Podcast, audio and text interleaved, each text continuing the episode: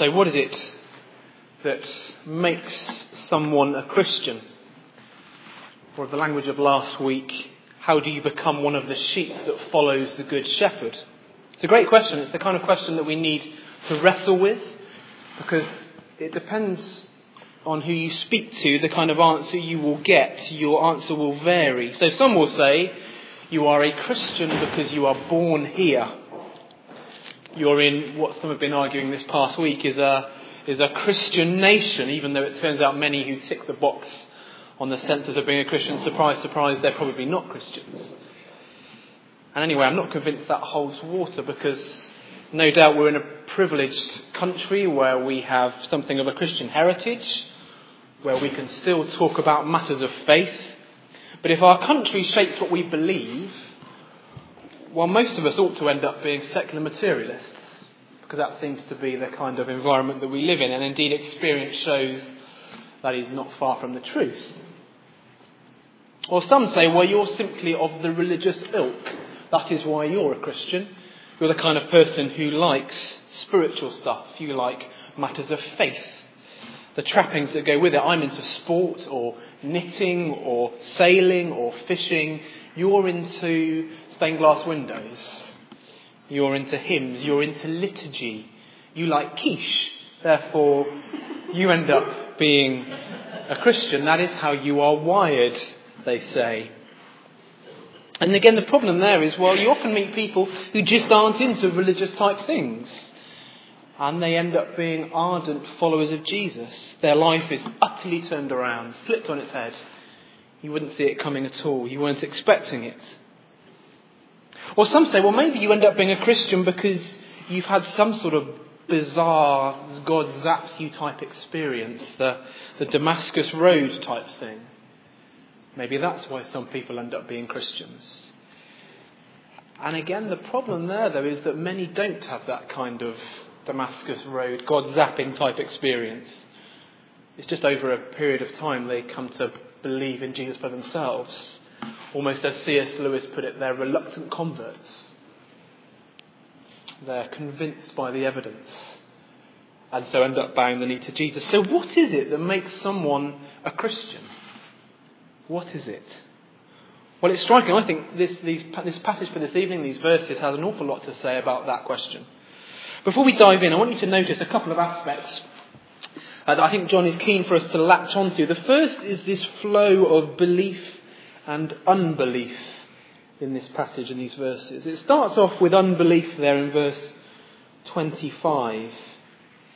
And then in the middle, verse 31 to 33, you've got violent unbelief. You see it again in 39. And then at the end of the passage, at 40, 41, 42, you've got belief and trust. So there's contrasting responses to Jesus. Contrasting reactions. I'm sure some of you will be familiar with those kinds of reactions in your own life, even if you just engage briefly in talking to people about their take on Jesus. I was hearing of contrasting responses off the back of the mission at Oxford University about 3 weeks ago, with a chap called Tim Keller and Mike Kane were presenting Jesus and the Gospel.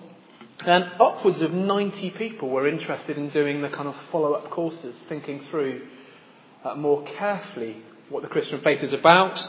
And yet coupled with that, there was active unkindness towards Christians, towards the mission. Things written in college newspapers, arguments and conversations to people's faces, contrasting reactions to the person of Jesus. So the first broader thing to notice is these contrasting belief and unbelief you see there, different reactions to Jesus. The second, I take it, is the means by which John thinks we ought to believe. That makes sense. We've seen them before. There are key witnesses in John's Gospel. That John, this writer of this theological biography, wants to persuade us with.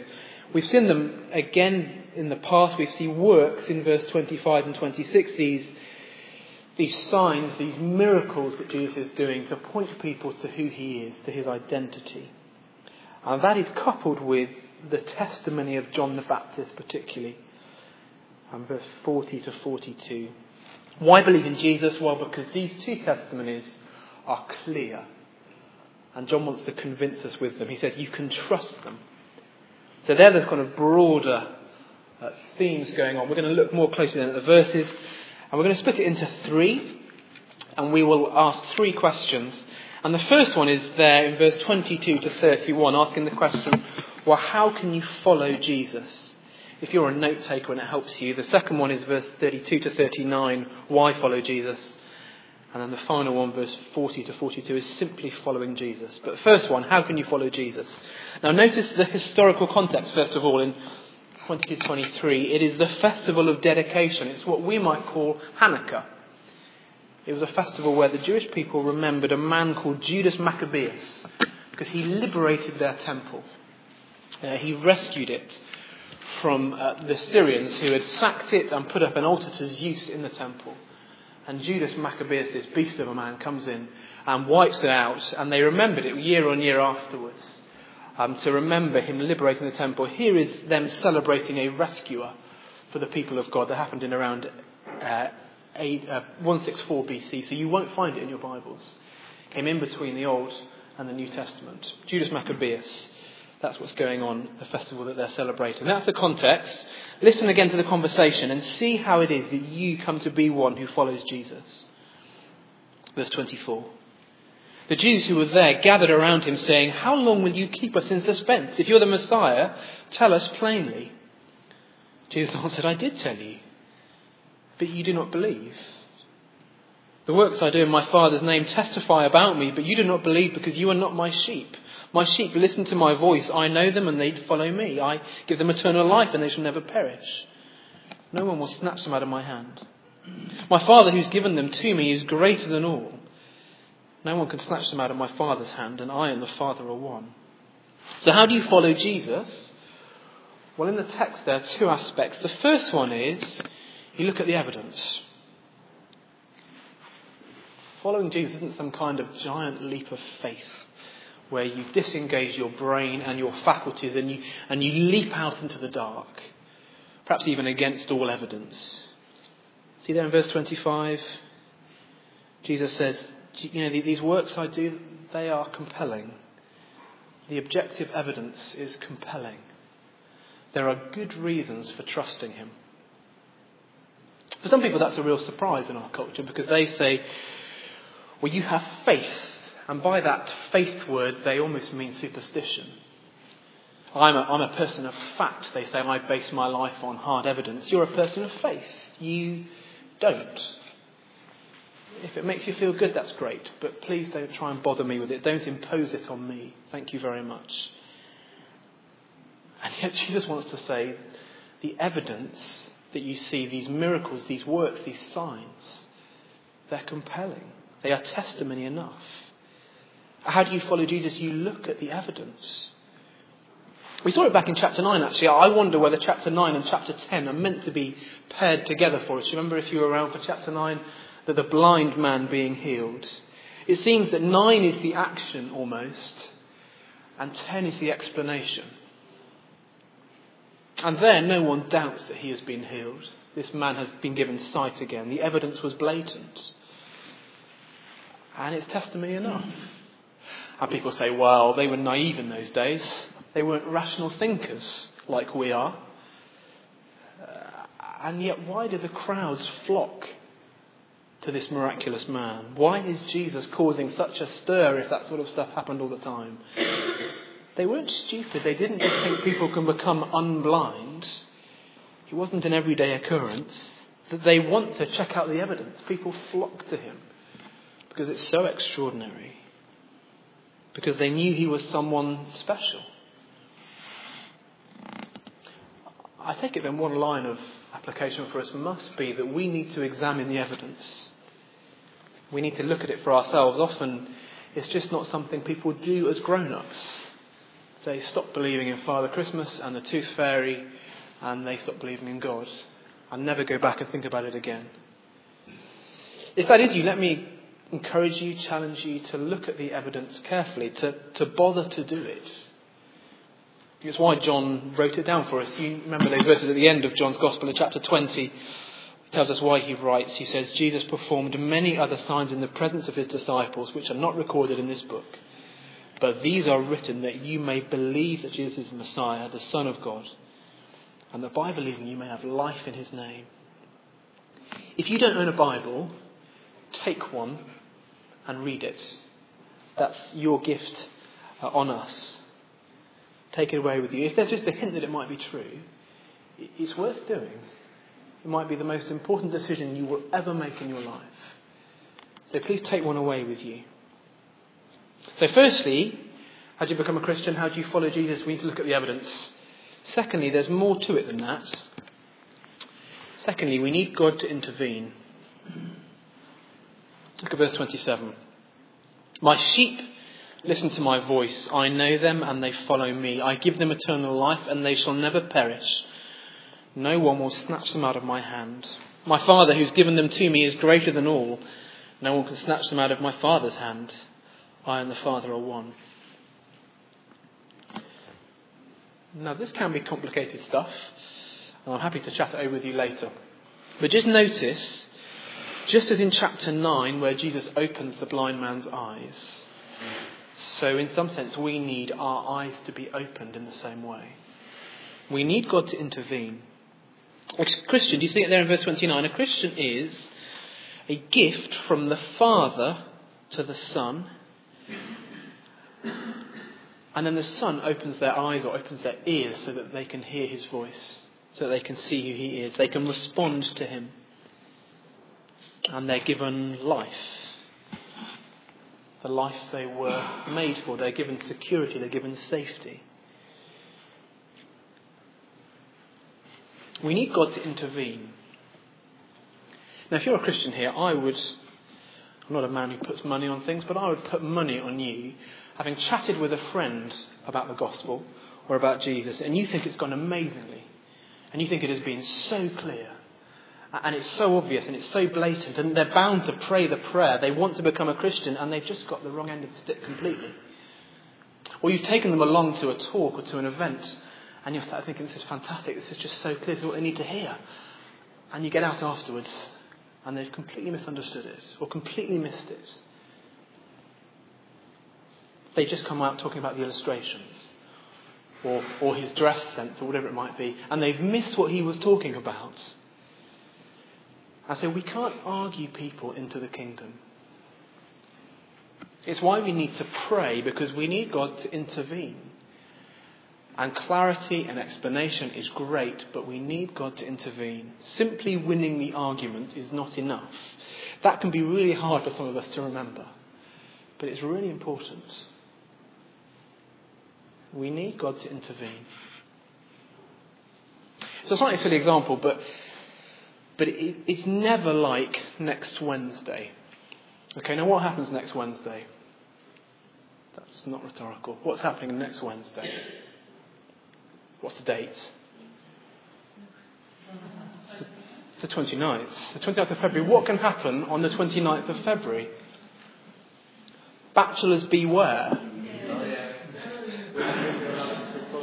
That's exactly it. So the norm in our culture is that men are to propose to the women. That's the norm. That's the cultural norm, at least. And yet, on the 29th of February, once every 4 years, it is culturally and socially appropriate for the opposite to happen.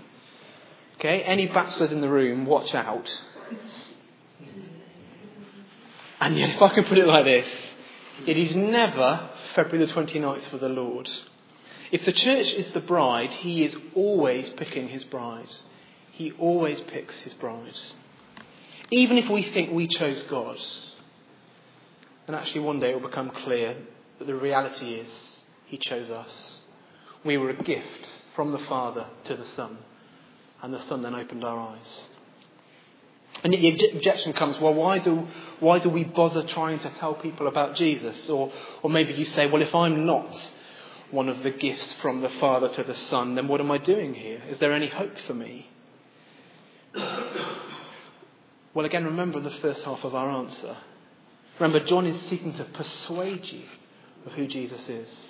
He's giving you the evidence such that God might open your eyes. He wants you to see Jesus. Clearly he thinks that engaging our minds, that these testimonies is important. He wants to convince you. He wants you to have life. And anyway, who knows who you are? prayerfully come and find him, come to Jesus. I'm convinced he will never drive anyone away who genuinely, honestly and truly comes to him. And for the Christian, this kind of love, this kind of security, as we hear the voice of the Son, means safety, verse 29. It means whatever's going on in life, however hard, however shaky we might feel in our faith, we're protected with him. He won't let us go. We can trust him. For us, it means we're safe. For them, it was sacrilege.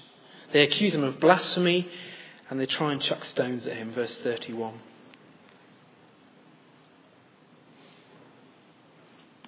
So how do you follow Jesus? How can you follow Jesus? Number one, examine the evidence. Number two, we need God to intervene. Secondly, and we'll be much briefer on the rest of the passage, verse 32 to 39, why follow Jesus? The short answer is because of who he is. Again, remember the context, we're celebrating Hanukkah with them. We're remembering one who comes to rescue the temple, to liberate the people, 200 years before. And who comes onto the scene? Well, verse 32, I have shown you many good works from the Father, for which of these do you stone me, says Jesus. We're not stoning you for any good work, they replied, but for blasphemy, because you, a mere man, claim to be God. Jesus answered them, is it not written in your law, I have said you are gods? If he called them gods, to whom the word of God came, and scripture cannot be set aside, what about the one whom the Father set apart as his very own and sent into the world? Why then do you accuse me of blasphemy, because I said I'm God's son? Do not believe me unless I do the works of my Father. Now, it's a slightly complicated argument. It's from Psalm 82. You can probably see the little footnote there in your Bibles. It's an interesting little interchange, and all it seems to really do is Jesus buys a bit more time. He sort of takes the steam out of the argument. So it goes like this. Verse 33, number 1, Jesus claims to be God. Secondly, they want to kill him for it. Thirdly, Jesus says, well, in Psalm 82, God describes Israel's judges as sons of God. 4, so people can be gods. 5, so why are you trying to kill me? Do you not see that in the Bible, God gives the title of sons of God to certain individuals? So why are you trying to kill me for something that's in your Bible? They pick up stones to throw at him, and he opens the Bible and he baffles them. He focuses them in on this particular little complicated bit in Psalm 82, this little anomaly perhaps in their faith. He says, hang on, stop and think about what I'm saying. Reflect on the complexities. Don't just give me your knee-jerk reaction that you want to kill me. Don't just try and get rid of the things that you don't understand, but reflect on them. Maybe you're here and you're being confronted with the reality of who Jesus is, and he says, well, don't just chuck it away if you don't like it. It's just easy to get rid of the things that we don't get or we don't like. Jesus says, no, think about it. That kind of argument you hear from people, and they say, well, obviously the Bible's full of contradictions. You say, okay, which ones? Well, everyone knows that it is. Okay, which ones? Have you read the Bible? Well, no, but it's that sort of, I'm just not going to be thinking about it, thank you. I'm just going to raise up the things I don't like and put my head in the sand. John stacks up the evidence for us. He says it's compelling evidence. His testimony is true. You can trust it. And then the question is asked of us, do we want to stone him? Or do we want to stop and think? He continues, verse 38. But if I do them, even though you do not believe me, believe the works, that you may know and understand that the Father is in me and I in the Father. Again, they tried to seize him, but he escaped their grasp. For the second time, they want to do away. They want to kill him. They're confronted by his identity, and they want to stone him. Just on the way past, one striking wake-up call for me in this passage is that miracles, signs, works don't necessarily change people's hearts. That's a fascinating thing, isn't it? Just to see the works doesn't mean that people repent. that they'd actually diagnose the state of the people's hearts rather than changing their hearts. So just because someone sees something amazing, something miraculous, just because maybe even someone is healed, it doesn't necessarily mean they're going to bow the knee to the one who did the healing, to Jesus. It's easy to lean on the miraculous and to think, well, what that person needs is to see something fabulous, see something extraordinary. And yet these people have seen that, and they don't bow the knee. Some believe, and there are our final few verses, following Jesus. Then he went back across the Jordan to the place where John had been baptizing in the early days, and there he stayed. And many people came to him. They said, though John never performed a sign, all that John said about this man was true. And in that place, many believed in Jesus. So remember, in John the Gospel writer's mind, here's the second foundational witness, the testimony to think about. We've got the works of Jesus, and here we have John the Baptist now, the witness of him.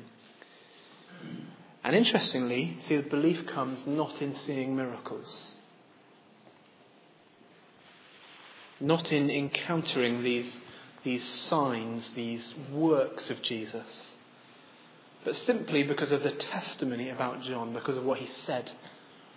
Jesus leaves the temple in Jerusalem. He withdraws across the Jordan River. He goes back northeast to the place where John had spoken of Jesus back in chapter 1 at the start of the Gospel. And in contrast to the rest of the passage, here we have fruit. Here we have people believing because of the words of John. I take it, it's where we come in as we come to the end of these verses. We asked the question at the start, what makes someone follow Jesus? And we said we need to look at the evidence, we need God to intervene. And yet look at the passage, it ends with the importance of others speaking about Jesus, of the testimony of others to Jesus. Now John was a unique person in salvation history, he had a unique role to play. But it's fascinating that what is said of John is that he said things. He pointed people away from himself to Jesus. I guess for pretty much everyone in this room, that pattern will have repeated itself down the line. So whether it be with parents or colleagues or youth leaders or neighbours or friends or people coming to a talk like with Dano next week, then we hear words spoken and they take us to Jesus. And we go and meet him and we see that it's true. And we trust him. And we believe him. Wouldn't it be amazing to think that our testimony, our words, although tiny in comparison to John's, would just bring people to encounter Jesus for themselves and to believe him. Let's pray.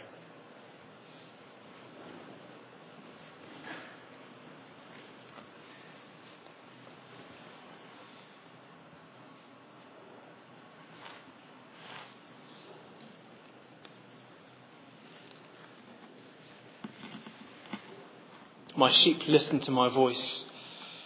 I know them and they follow me.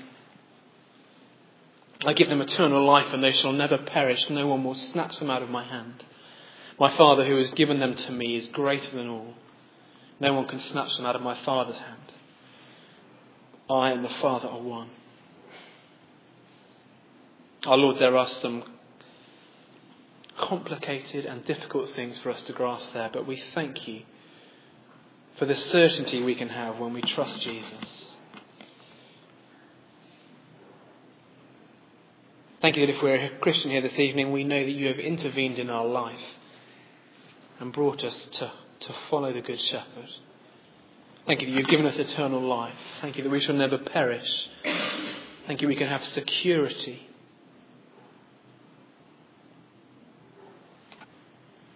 We pray for any who might be here who don't yet trust you, or for friends or colleagues or neighbours that we long to witness to. Father, we pray for them that that they might do the hard work of looking at the evidence properly, that they might rightly grasp what faith is. And Lord, we pray that in light of John the Baptist too, we pray that in some small way we might imitate him as we speak of Jesus, as we take people to him. We pray that you might use our weak and our feeble efforts to grow your kingdom. And we pray these things in Jesus' name. Amen.